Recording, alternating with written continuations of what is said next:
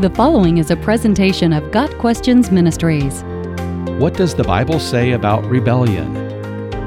Rebellion is opposition to authority.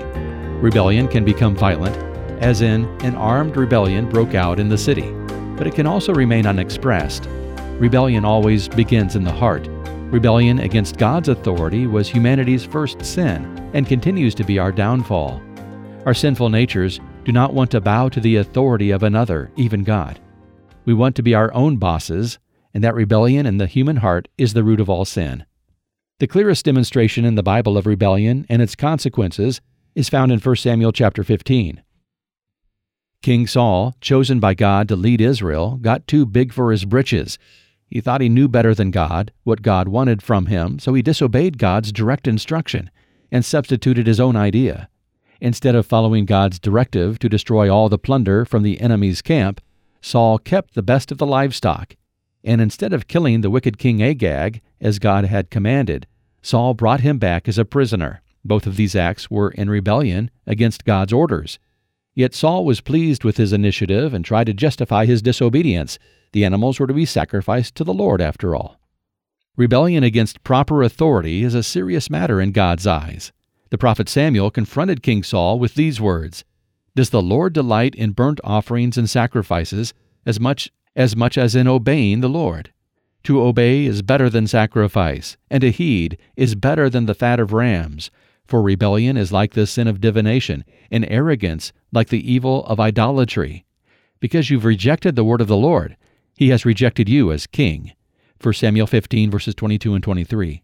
Rebellion is linked to pride in this passage, and both sins are equated with witchcraft and paganism. Because of Saul's persistent rebellion against God, he lost the throne and his royal dynasty was cut short. God gave the kingdom to a shepherd boy named David. Israel's history is a cycle of rebellion and restoration. When God gave the Israelites the law, he was teaching the world that the universe has a chain of command. The God who descended on Sinai in thunder and lightning with a thick cloud over the mountain and a very loud trumpet blast, is in charge. Exodus 19, verse 16. Humans may be the crown of his creation, but we are not the gods of it. Although we have the freedom to choose to obey the Lord or not, his law still prevails. When we rebel against his right to be our Lord, consequences follow, just as they did with Saul. Within human civilization, God has also established a chain of command and rebellion against God's ordained order is sin. Romans 13, verses 1 through 7, instructs us to submit ourselves to the governing authorities, as long as those authorities do not require us to disobey the authority of God. Rebellion against righteous authority leads to anarchy and the dissolution of society. In the home, God's chain of authority is that the husband is to be the head of the family. The husband's responsibility is to lead his family in submitting to Christ. The wife is to submit to her husband, and children are to obey their parents. Rebellion against rebellion against familial authority also leads to chaos and dysfunction within the home.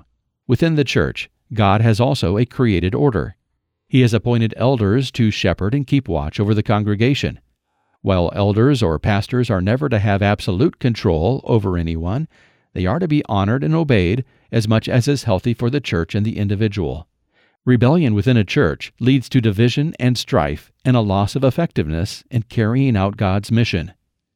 Every human heart has the seed of rebellion germinating deep within. We are rights fighters, and when we believe someone is not respecting our rights, we rebel. Learning to appeal to authority is one way to avoid rebellion and still find resolution to a problem. Creative thinking is another way we can channel our passion for change into productive avenues offering solutions in respectful ways, invites our authorities to consider options they may not have discovered without our input. Daniel's dealings with the Babylonian official is a fine example of showing respect and avoiding rebellion in Daniel chapter 1. While adherence to truth often requires challenging those in authority, outright rebellion against any God ordained authority is rarely sanctioned by him. Got Questions Ministry seeks to glorify the Lord Jesus Christ by providing biblical answers to today's questions. Online at GotQuestions.org.